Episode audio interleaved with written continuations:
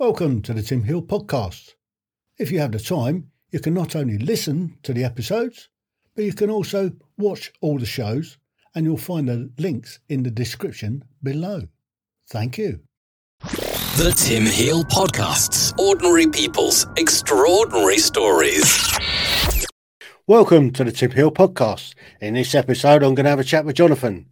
Jonathan's going to tell us all about his life. So, Jonathan, if you can tell me when and where you were born, and if you can describe what it was like where you grew up, the schools you went to, and the education that you received. So, you're on board. Hi, How Tim. Thanks for having me here. You're welcome. So well, let's uh, let's get into it. Okay. All right. Start at the beginning. Right. So Absolutely. I was born in 1966 and now it uh, seems like a long time ago because every time you have to put your birth date in, right? You scroll and you scroll on the websites. It's like, oh my goodness, yeah. this is a long time ago. And well, there's two things there. 1966, for some reason, England won the World Cup. And talking about scrolling through, I mean, I was born on the 5th of the 4th, 1758. So you've got to go all the way back to 1758 before you get to. I mean, it's a lot more scrolling. People don't believe me when I say I'm 264. you seem so young. I know. I don't look a day over 263. so I was built, uh, born in uh, 1966, and my parents uh, my my father was born in Michigan, the state of Michigan, and my mother in the state of California. And what is unusual about that is that they were both. Um, when I was born, I don't know. My dad was early twenties. Um, so was my mom. So they were they were they got married young. They got met each other in college. But what was uh, unusual about their particular case is they both wanted to become Christian missionaries uh, overseas. And originally, as they tell me, they were planning on going to Africa. And last minute, with the uh, Christian organizations they were with, because of one of the many civil wars that they have in that part, that part of the world, they got redirected last minute to France. And this was in 1966.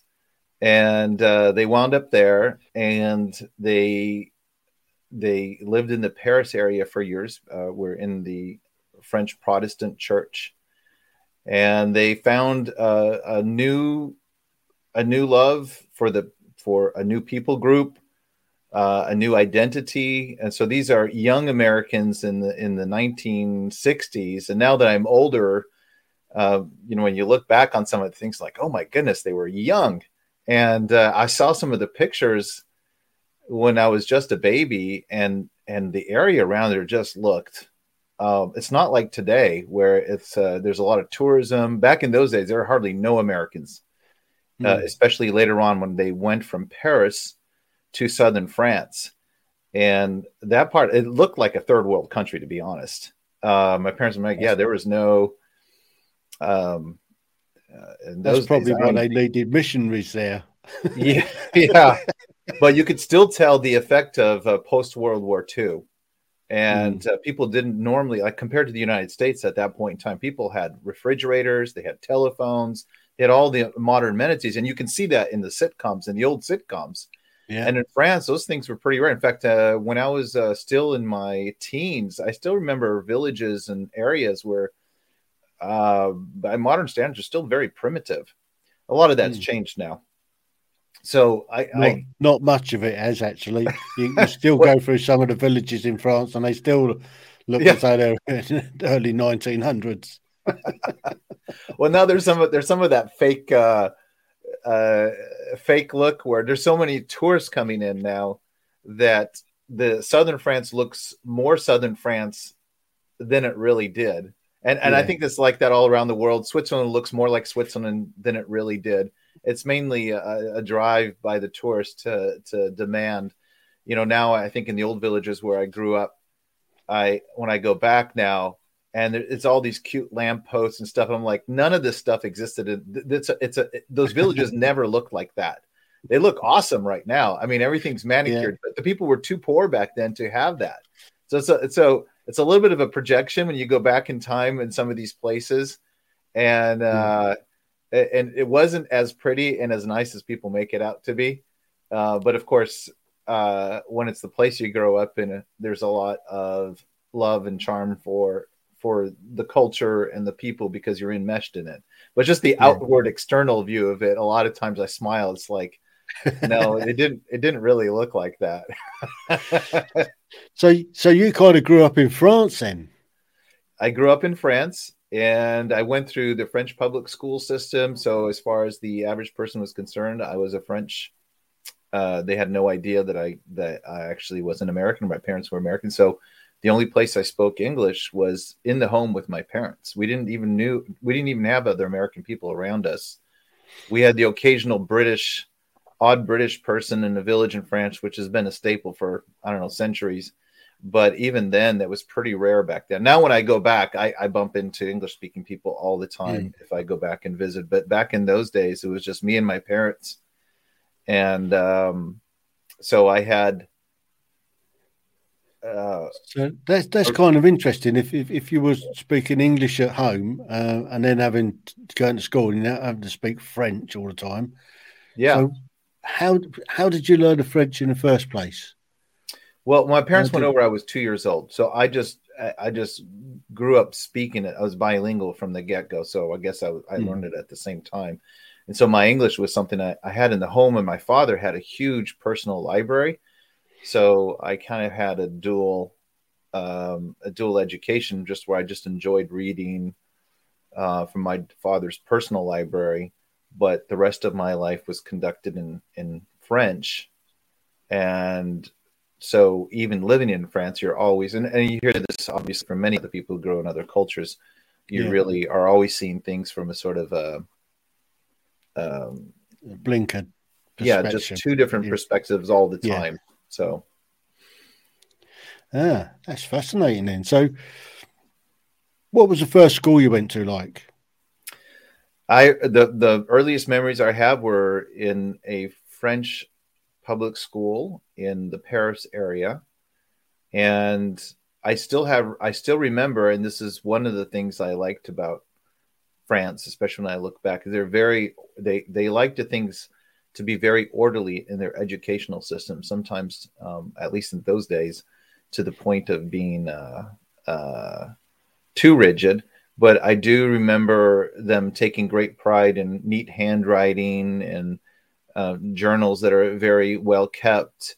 And so there's a certain amount of pleasure that you pick up in learning things because it's it's a slow pace as compared to now where I live now in the mm-hmm. United States, comparing other people's educational experiences here in the United States, there's a great emphasis on having uh, always feeling happy and having fun. So when you do educational stuff, it's it's much more of a um, um, you don't sit in it. You don't you don't take down take the pleasure of just learning, holding a book in your hands.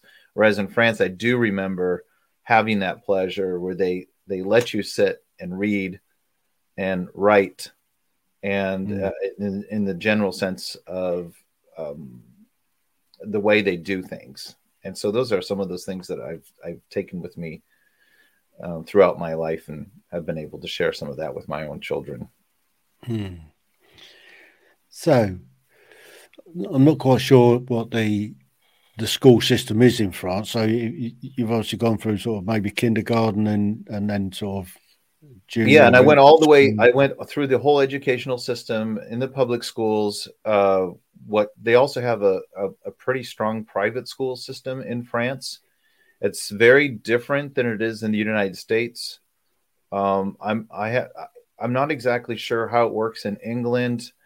Uh, Germany, I know, is very different than France. So I've I've I don't know of other how that works in the other countries though the, the the French public school system is a very bureaucratic minded school, way more than um, than the United States is. Mm. And so, what their goal is, they have these bizarre, uh, we consider bizarre from the outside. They just think it's normal, but their goal is to uh, only graduate a minimum number of students possible from high school, which is the complete opposite goal in the United States. They want everybody yeah. to graduate.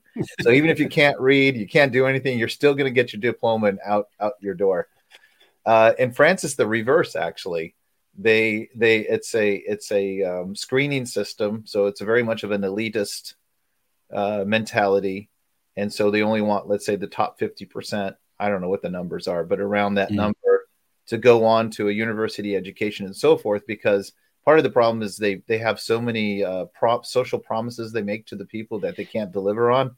So one way to solve that problem is to fail people. So they're very much into they're very they're very uh, failure minded people. So they expect you to fail. And what happens in order to counter that is i remember being a young teen is that your friends will say, Hey, are you going to be there next year in, in such and such a grade? And it's like, No, my parents have decided to flunk me. This is concept. This is unheard of here. You flunk your children because if you go too far down the educational path, you can't come back. You can't go in and out. Let's say, let's say in the 11th grade, you say, you know what? I have a real love for math. I really want to go down that road. Well, too bad. You should have made that decision three years ago. You can't get back into these very rigid mm. educational tracks, which again is a very different concept. So what the parents would do is uh, work it with the teacher to get to flunk. And I, st- I'm looking back on it, I'm not when you're a child, you don't really process that. Yeah. I don't know how those conversations work, but it happened all the time. So they would the private. That's what the main goal of the private schools were. Is you'd have these private schools dotted all over the landscape, and some would specialize in science, some would specialize in math. So these were tended or or literary or um, emphasis and what they'd basically do is they would double down on the tutoring and so forth, and the parents would pay out of pocket uh, uh, with a combination of um, state scholarships. And then when they would get back up to that proficiency level for the particular educational track, they would come back into the public. School. So yeah, this is going in and out. And uh, this does not exist in the United States. Even as I'm telling you this out loud, uh, it's it's hard for people to compute. But over there in that culture, that's how they work things. So I mean, so so there is some justification in what uh, the English tend to call the, the French. Then, yeah, well, cheese, they're very, they're, cheese they're, eating surrender monkeys. Yeah, it's a it's a it's a uh, uh, um, they do take pride in uh, some of their scholarship, but there's a there's a bizarre uh, marriage with bureaucracy so mm. you get you get so so even if you were let's say very good uh, out you know visibly objectively by any standard you were very very good independently if you're not inside these very rigid bureaucratic paths uh, it's very hard for you to get back in mm. um, and or even out for that matter. I mean, you can always fail by getting out, but it's yeah. not it's not an easy. Where here, uh, the mentality is everyone can go forward. Sometimes to an exaggerated, uh, um, uh, an exaggerated attitude, but still, you know, if later on in life you say, "Hey, I, I think I really want to get into this," as as long as you can objectively prove that you have the stamina and the proficiency, you can more or less get back in. There's always a way. There's no stigma. Whereas mm-hmm. over there uh, starting uh, probably um, around age 14 or maybe even earlier than that you are really starting to be pegged uh, along certain tracks hmm. and so that that's something i have had very intimate knowledge with that did not affect me and uh, because at the end of the day um, and i process this now as an adult i was still an american so at some point in time this wasn't really discussed uh, in, in the household. But the implication is was that at some point in time I would come back to the United States. At which point, all that, all those tracks and and mm. um, grades and certifications mean absolutely nothing once you go into another culture. They just stare at you blankly. So. Yeah. That is something that you learn, and this will come later on in our conversation. Is that a lot of times what you think is so important um, just isn't isn't at the end of the day because once you go into another culture, you realize yeah. you, you can't even argue with it because it doesn't even they have no way to even wrap their minds around it. So you're just mm. like, oh, I guess it really wasn't all that important after all.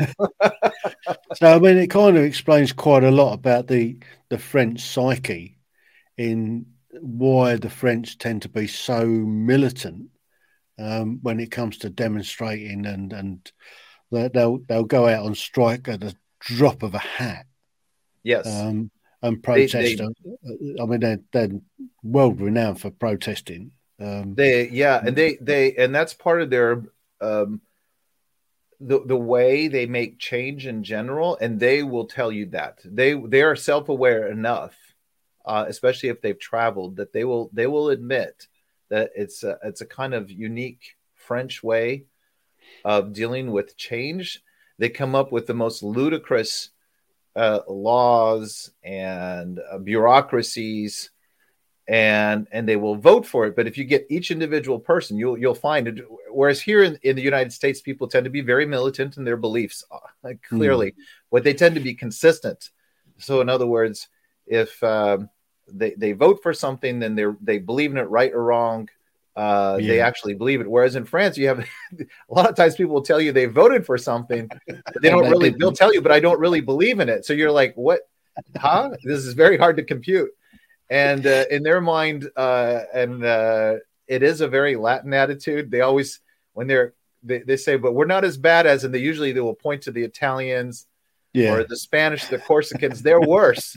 so they'll have all these laws. I mean, they have it, it's the um, the proverbial uh, one way street sign, right? They'll come up with all the one way street signs that are all aboard on this in the village. But then each one of them will enthusiastically break the very law that they're all excited about. Yeah. Uh, so, in, in, fact, here's a funny story. When I go back, they have uh, roundabouts, what we call roundabouts, or in French, they call yeah. them round points. And the French will laugh because I remember as a child, how stressful it was to go through these uh, intersections because the French get very aggressive in their driving. Not everyone, but a significant portion of them, and they will tell you they do. So yeah. I'm not I'm not criticizing them in a way they wouldn't. they finally came up, at, uh, especially in the village, with these roundabouts because now everyone's a winner. No one has to slow down, right? So you go in mm. there. And they go around and round, and I don't know if statistically it has solved the problem, but they would tell you that there are fewer accidents because they'll tell you with a big grin that the French, meaning themselves, can't abide uh, red lights, green lights. Uh, they know it should be, but they have they have them in abundance. They just don't like to. They just don't. Uh, just don't use them. They just don't. So now they have roundabouts, which is a kind of annoying now because it does slow you down. So every little village, every obscure yeah. area has these roundabouts. Uh, and I will say, it, it uh, and I haven't been back very often um, in the last few years, but I will say it is less stressful driving because when you get to these intersections, you instinctively you you start tensing up and you start looking because on the other eye, on the other side, as long as you the game is if you don't make eye contact, you go you for go. it, right? and I I grew up in villages, so it could be that in the big cities it's not as bad, but definitely yeah. where I grew up, that was very much. Uh, uh, anything that is uh, government regulated or rules, they love making them, which is interesting. Yeah, they love them. They've got an agency for everything, but they also just as much love not, not to break them. Would love to break them. so let's have, let's have a little bit of uh, look at some of the subjects you did in school because I'm I'm quite interested in in history and uh, how it's taught uh, and particularly French history and how they teach oh, that oh, yeah. because because they they had a little rut a, a while back um, where they turfed out the the the, um, the gentry and and they had yep. the thing called a guillotine and cut off their heads and bits and pieces like that and became a republic. Now they probably kind of regret that when they see how great we have a, a queen. Um, so they've got the revolution, then they've got what happened in the First and Second World Wars. How was that taught in France? Well, you know, it's we. I, I guess I didn't finish the thought, and I, I'll I'll I'll finish the previous thought we had because this is going to tie in directly to it. When they do change over there, they they they tend to once they go down a particular road they don't take it they don't take advice they don't take public advice very well uh, and in that sense, it's very elite, what we call elitist. And so things will will will at some point come to a boil where everybody is mad, including even people inside the bureaucracy, but they can't get off. They they they they have it built with their customs and their laws where it just explodes. Whereas some countries tend to have much more of a consensus oriented building where yes, they they they have the laws and so forth, but you get this gradual nibbling at the sides. Like you know, uh, in the U.S., uh, uh, people don't always like the speed limit laws, and they've been gradually raised. But it's also well known that in the bigger cities, people tend to go ten to at least ten miles over the speed limit, and mm. the police officers don't enforce it. So that, that's what I would call that gradual uh, pushing against the boundaries and you know the, between the police officers and the judges as long as you don't go beyond it's kind of this um, um and then kind eventually the laws rule. get changed. Yeah, yeah, whereas in france it tends to be very rigid. Uh, mm. and so and so when they want change it has to come to some kind of like overturning the buses and burning and then they make this huge dramatic change. But they're so used to thinking like that. Um and i think like with the french revolution the way it's typically taught uh, when there are no foreigners around, and there and the way they teach it officially, at least that I remember uh, in history class, and just the way people look at it, I I think looking back on it, they feel uh, they feel guilty about the bloodshed uh, mm. that happened but at the same time they're they they also feel like the age of kings had to come to an end. And so they're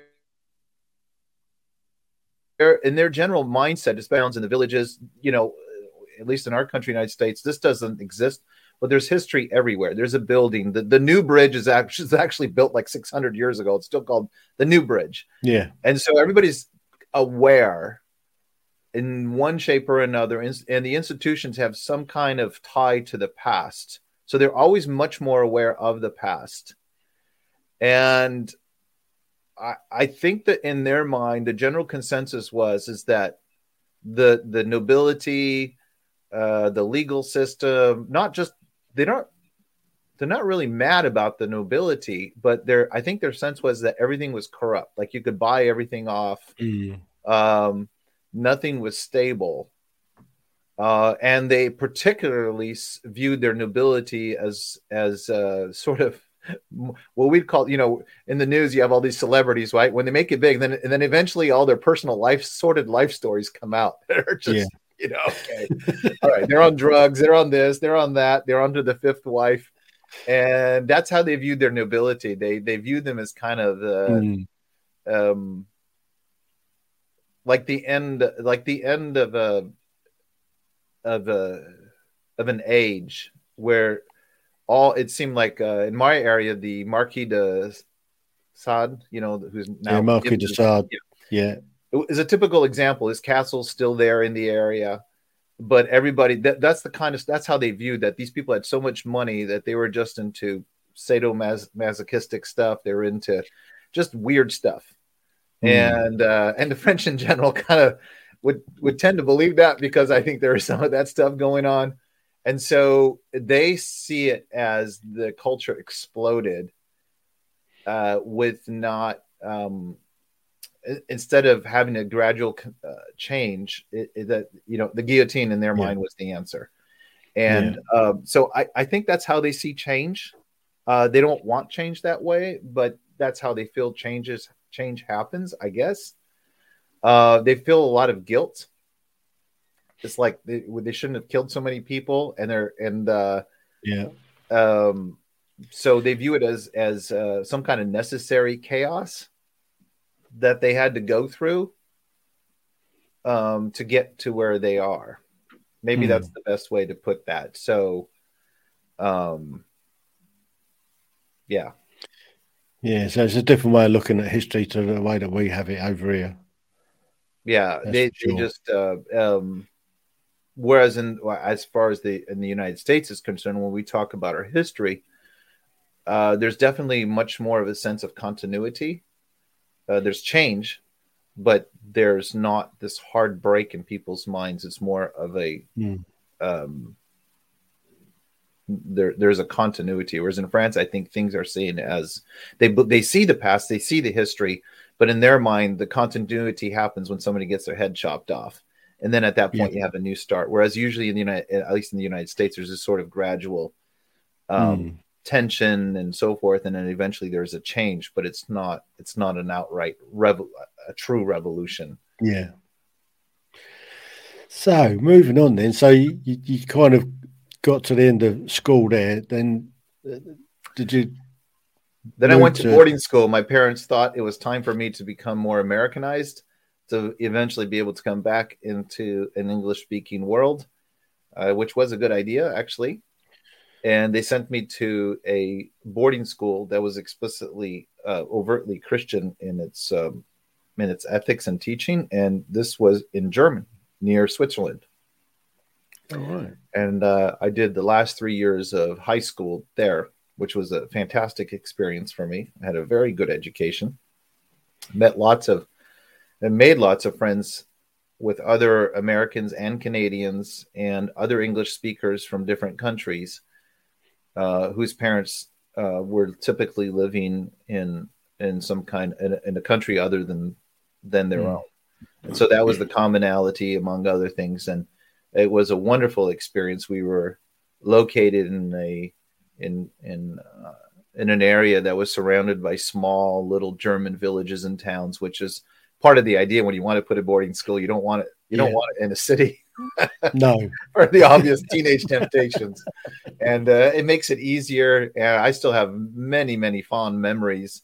Uh, one among many, I just remember uh, a, a friend who was British but grew up in Spain and he spoke, I don't know, four or five languages. But I remember still to this day where we would go off together talking about whatever topic uh, we had on our minds, and we would go for walks in the in the surrounding uh, woods, and then come out uh, in the um, small orchards. It was beautiful part of the uh, Germany, and I just it was just a the kind of educational uh, environment that's almost idyllic, like you would have in a movie, minus uh, minus the the the, the, ubiquitous movie shots, you know, where somebody's getting murdered or or the staff are taking advantage of the kids. None of that happened. uh, it was really it was really nice. It was very nice Brilliant. experience. And and and of course, then at that point, I everything was in English, but all my my the fellow students um, we're, we're kind of the same stage. We all spoke English more or less at varying degrees. Uh, and, uh, but we often you'd hear several languages spoken in the hallway or, or of course made up uh, uh, in boarding schools you do that you you have this half english half whatever other language you speak you make you make it up and uh, so yeah those those were good memories and that's where i got a high school an American slash Canadian high school education, which eventually allowed me to, when I came to the United States for college or university, um, I was able to to totally fit in without any difficulty. Hmm. So when did you move back to the States then? I was 17 and a half and I, and I came back for university and I wound up uh, in California where my mother was from originally in the San Francisco Bay Area, not in San Francisco, but in one of the um, smaller outlying towns um, uh, near the the low-lying mountains here. And that was the 1980s at a time when it was known as Silicon Valley. Uh, the place was just booming. People were coming from all over the world. The computer industry was really starting to take off. There was work. People were happy life was good. and uh, that's where I went to college. So I, I stayed with my grandmother. The contact was my grandmother, yeah. and I rented a room from her in, in her house. So, what did you major in? I majored in uh, economics, economic theory. All right. Yeah, which looking back on it was not very useful, but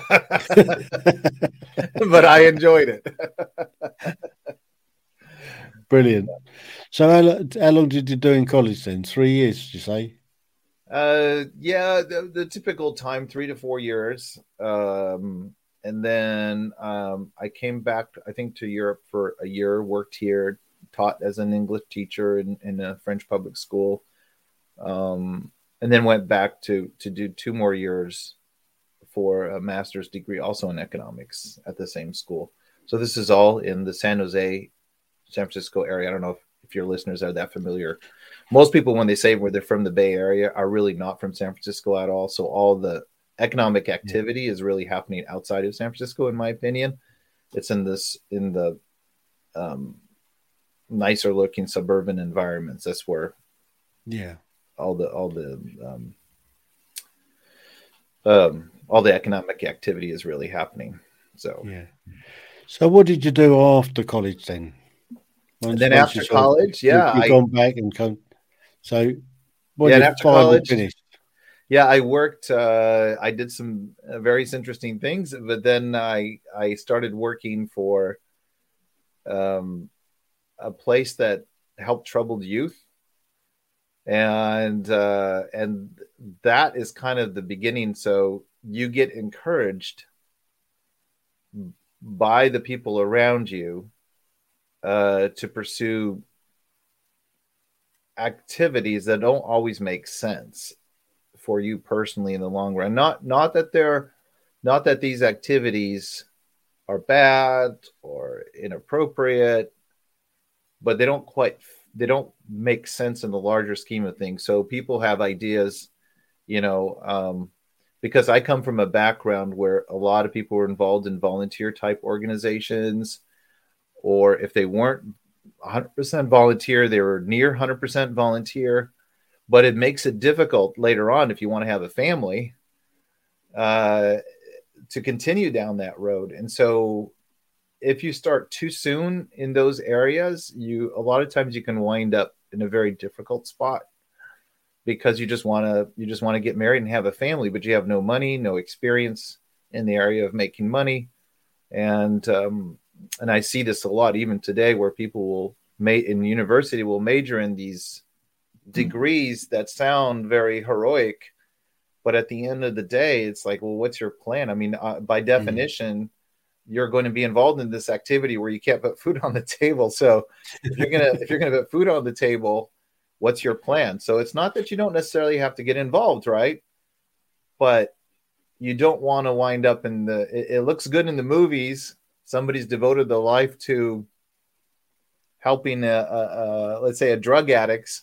Yeah. that's great. You're helping the drug addicts but how you put your the drug the addicts table. are living in your bedroom and you want to get married and there's no money and how is that going to work out so people can burn out um, not understand that dynamic between being able to give and help people and at the same time build up um, a, a, means of livelihood at the at the end of the day hmm. so my particular background which i'm i'm i'm i had a i had an amazing childhood to be honest. And my parents were wonderful parents and they're still alive and i love them. And they're very very giving people. Um and so and i knew a lot of other people like that that uh, bent over backwards. But if you don't have an independent source of income for young men it can be difficult mm. to continue down that road and uh, without so i got involved in in uh, helping troubled youth and so forth but it notoriously pays very little money and uh, and it doesn't set you up to then uh, have a career where you can support a family.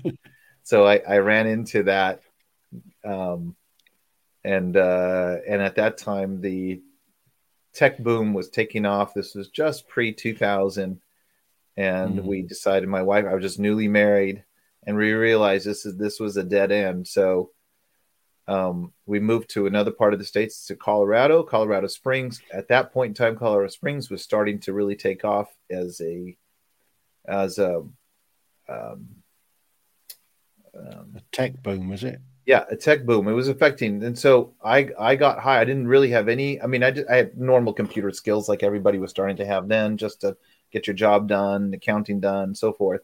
But I really didn't have a focus or even a particular desire but it so happened that one of the small dot com companies, as they called them back then, uh, needed a bilingual French English person in order to send to uh, do more marketing and uh, uh customer support for their French speaking customers.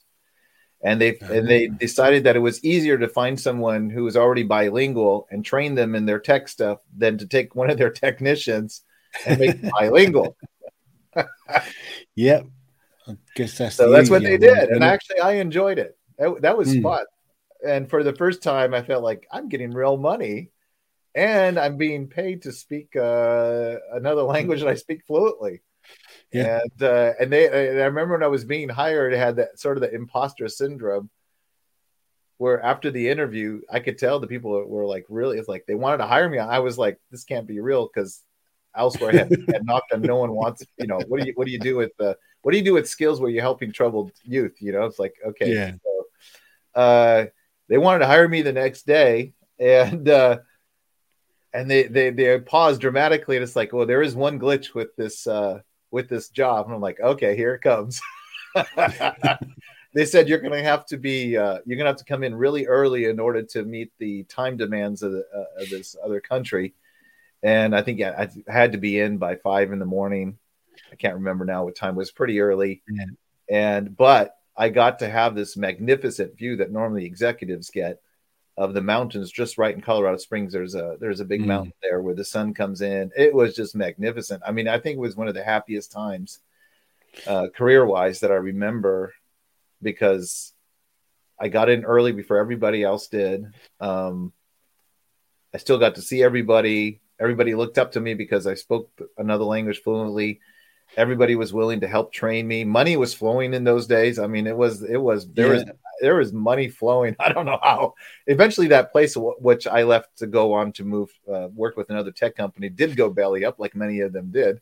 Yeah. But the money was flowing then. And so we kind of ride that wave and that that allowed me to get out of the uh, philanthropic uh, volunteer mm. um, work environment uh, that i needed to get out of in order to support a family. And so that that was a, a wonderful experience at that time. And since then, I have never been able to find or bump into a job where French was required. So before, before, other young people are listening to this, French is not very much an international language anymore. No. So English is the national language of the world. yeah. And, uh, and, and as much as Macron wants the EU to speak French, they're not going to. Yeah. English is too well established, so they yeah. can do one. yeah. So, so, so what did all, you move on to then?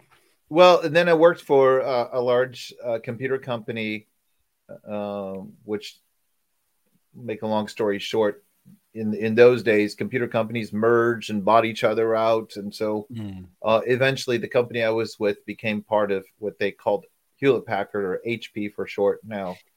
And yeah. it was one of those octopus tech companies that was buying and merging with everybody else.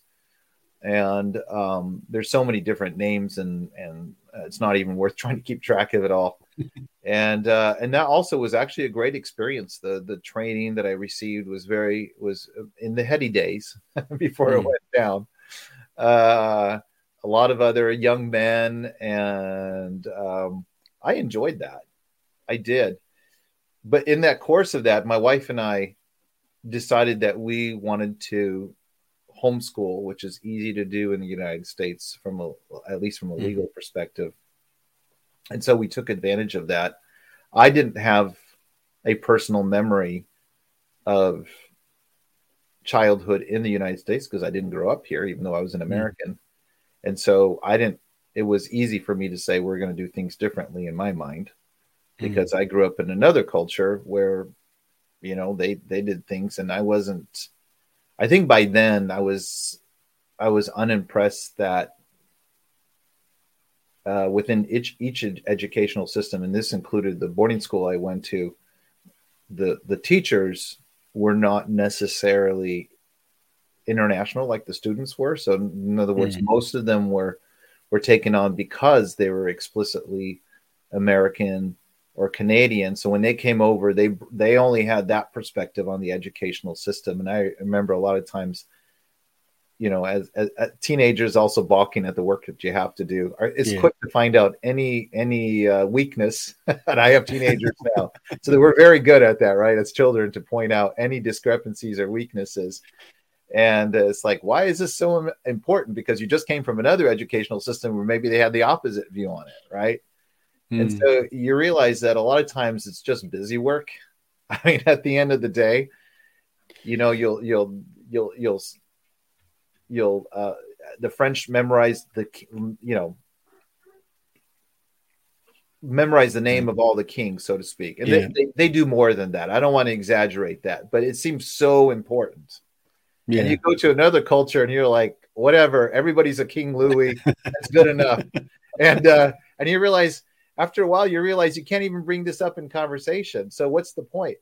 And mm. uh and, then you know the name of the rivers that seem so important where you spend so much time being graded and memorizing hour after hour unless you stay geographically in that very same area becomes singularly unimportant.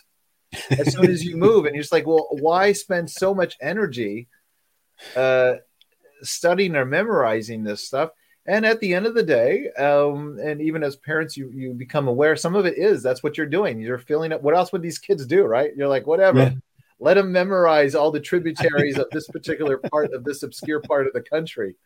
Uh, because what else are you going to do? Are you really going to have hmm. them write their thoughts and essays? No, they don't have much to say. So you know, okay, kids, we're going to spend the next you know few months memorizing hmm. whatever trivia knowledge. Um, now they will always argue each educational system. Well, it, yes, it's true. Some of it's trivia, but it's the principles we're teaching you. But you know what? As the years mm. go by, it's like no, I don't even buy that.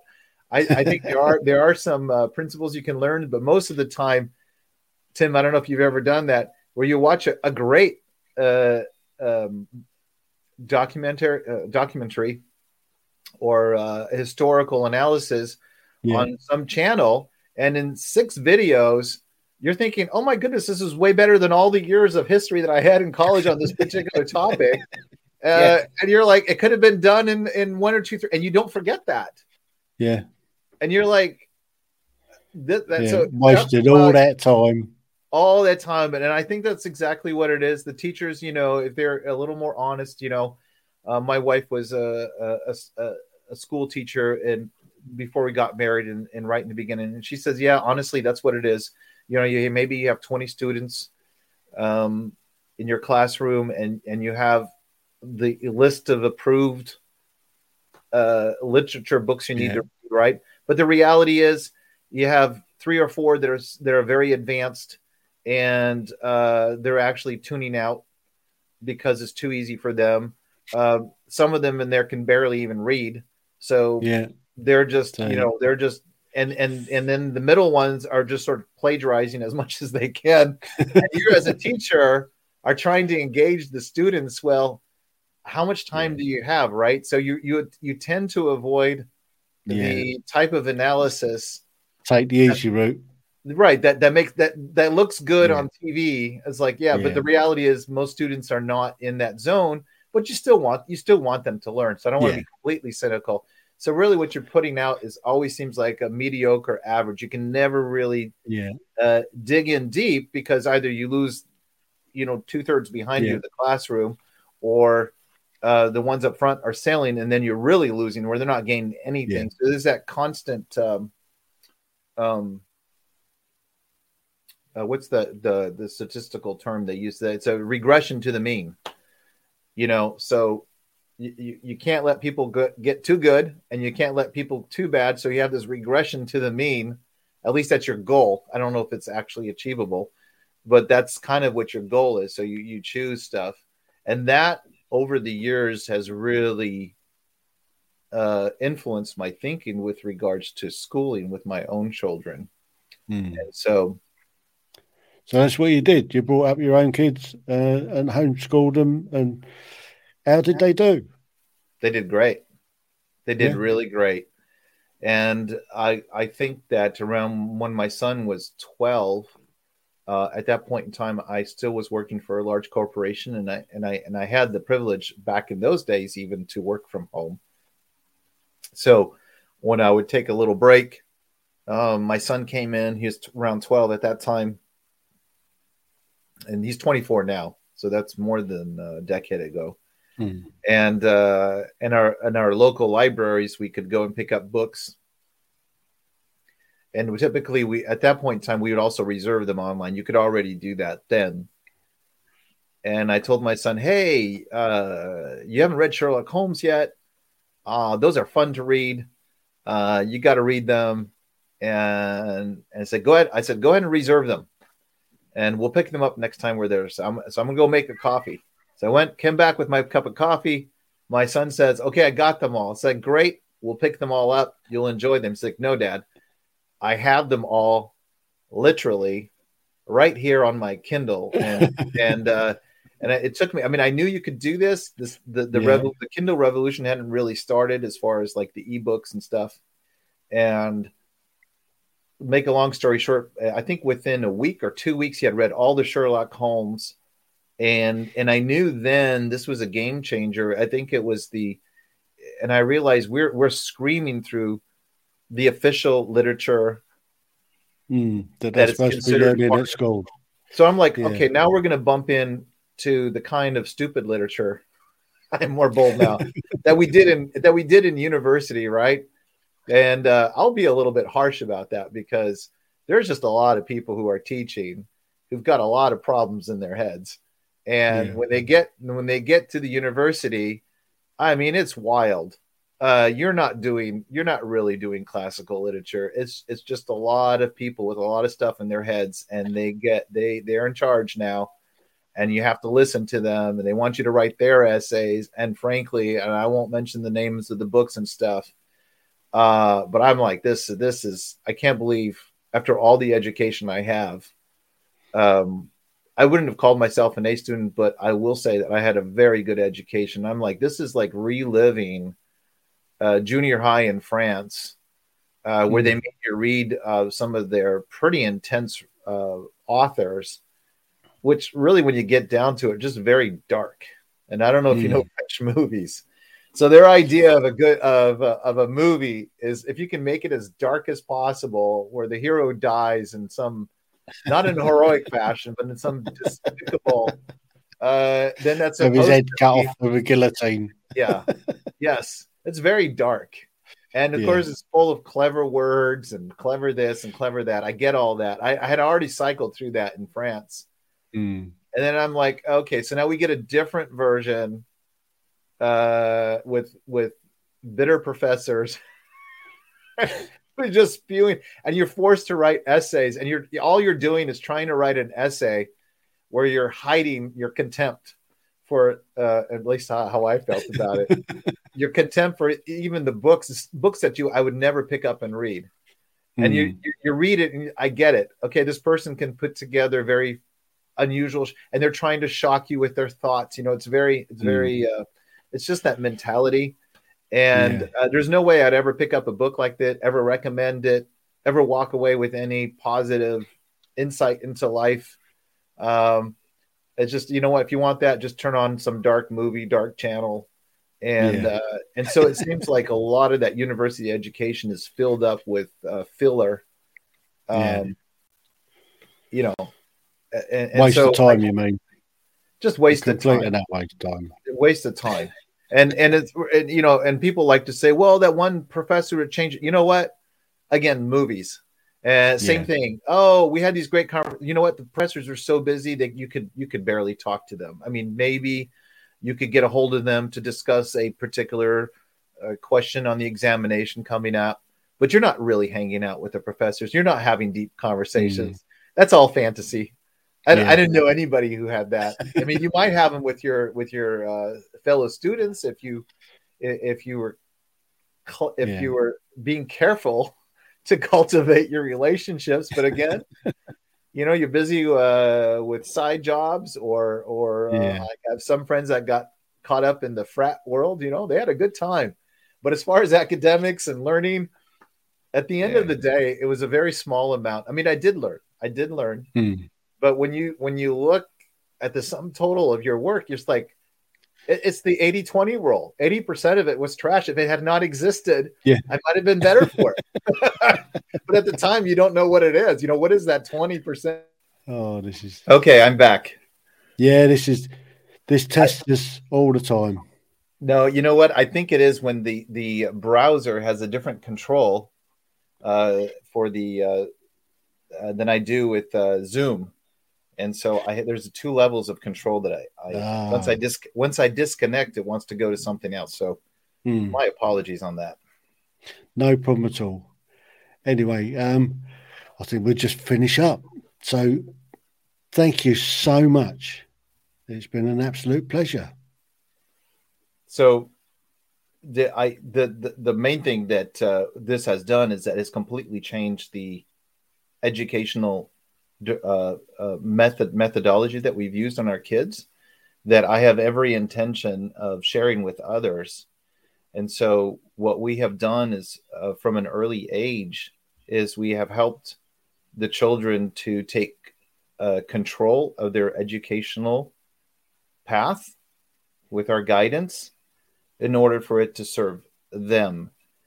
And uh, that may sound like that's what people do, Mm-hmm. but that is not what people do what people what you normally do is you have especially in your teens you have an educational bucket list as people call that that you try to fill yeah. up and then eventually you try to find some approved formal educational path um, that allows you to do some uh, customization of it well we took a mm-hmm. completely different approach we decided to look instead at some of the natural inclinations and abilities and started um, uh, building their education uh, around that.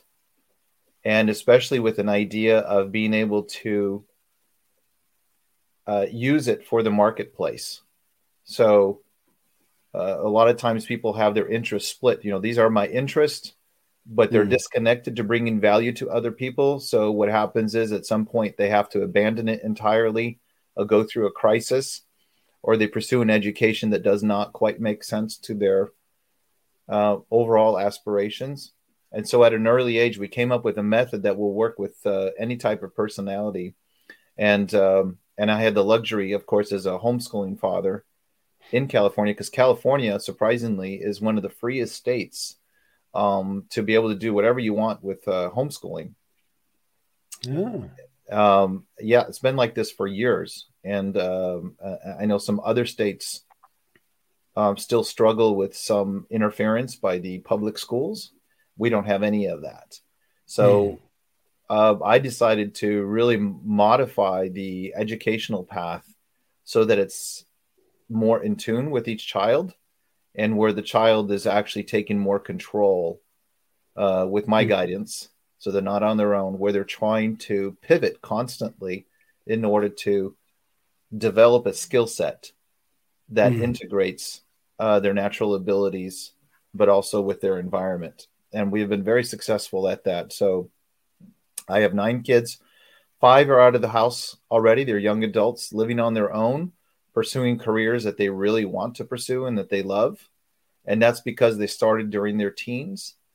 And uh, it's as simple as whenever they wrote an essay, rather than doing, for example, a traditional curriculum requirement where they may ask you to do a three paragraph essay or or a persuasive yeah. essay we we would turn that around and say you can use the that methodology of teach uh, what they're teaching you but it's got to be about your long-term interest so everything was turned to basically creating a portfolio for what it is uh, that they gradually discovered was was their interest rather than allowing the curriculum, and the curriculum was only a small part of it, uh, mm-hmm. dictating to them uh, what how much uh, they would do in that area.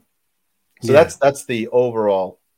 Um, turning your interest into a marketable skill at an early age is is amazing. You get this a lot in the adult literature, mm-hmm. and a lot of them would say at the end at the end of the literature, if only I had started sooner. And so that put a bug in that. I started thinking, well, why not start sooner? That's and uh, doing that transforms your children. because mm. they I, I often have to go to the kids room and turn off the light and say okay it's time to turn off the lights get some sleep because they're so on fire uh, yeah. deep into what they're doing uh, so that the the their education and their schooling and their work and their desires to make a living are integrated very deeply and because they have that time before they leave the house. A lot of people will come to that realization oh, shoot, had I come up with a way to, you know, I, um, uh, I've known friends that love to surf, right? So they want to live the surfing lifestyle, but they can't figure out a way to make a living. So it all comes crashing to an end. You know, it's like, okay, I got to put my childhood away. So what happens if you figured out a way to actually make a living with your surfing interest? Wouldn't that be amazing? but you have to start early enough to have that room to experiment hmm. uh, with a way to bring value to other people. I think that's really missing in people, where the the um, the sense of confidence, the sense of purpose, the sense of well being comes actually from bringing value to other people, which then translates into making money off of it at least to be able to mm. support yourself with it. Well, seems like you've cracked it then.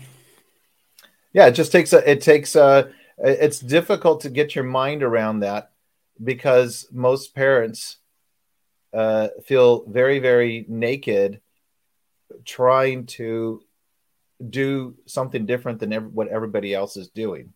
Mm. So they they panic. They will say i will tell my children your the building up your marketable talent is as important as your official schoolwork. And so most parents will say well i, I don't want to force them into it. It's like you're not forcing them into it. You're you're creating a space for them to be able to pursue it yeah. and I, i'll ask them it's like well how do you feel about your child saying hey i don't want to do my uh, i don't want to do my my english course this year or i don't want to do my math course you say well that's not a choice they need to do that because I want them to have options. I guess that's the same thing. They don't see they don't see the the the the long term talent that their child could get into as being something valuable. They see that as as something you you uh, accidentally fall into, but you don't treat the rest of your life like that. You don't you mm. don't even treat your regular school work like that. You don't say, "Hey, little Johnny, oh, I guess you don't want to do uh, your English lit class this year. Ah, you can skip out." You, he's like, yeah. I don't care if you feel like it or not. I hope you like it, but I might help you, but you're still going to do it.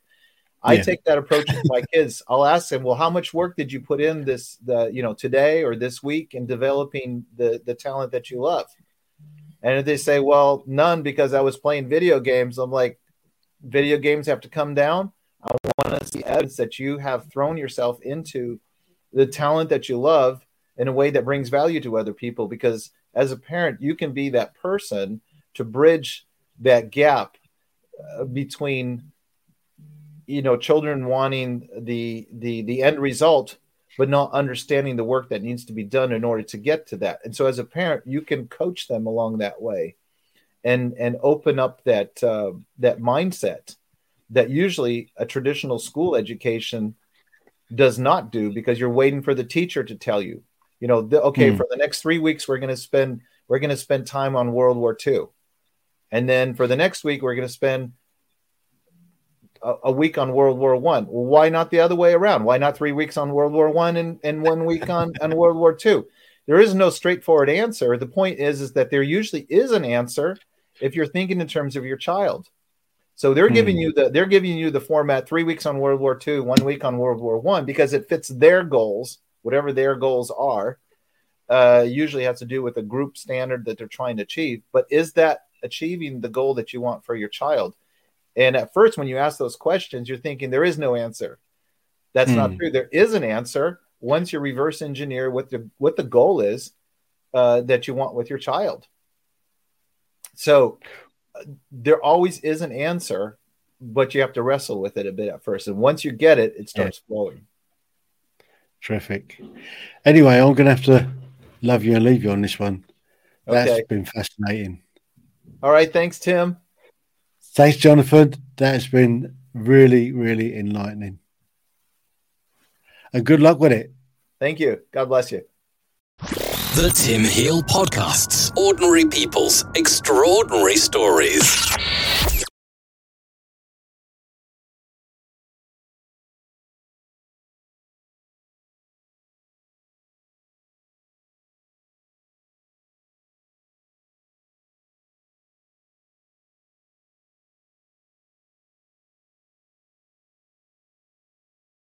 Welcome to the Tim Hill Podcast. If you have the time, you can not only listen to the episodes, but you can also watch all the shows, and you'll find the links in the description below. Thank you.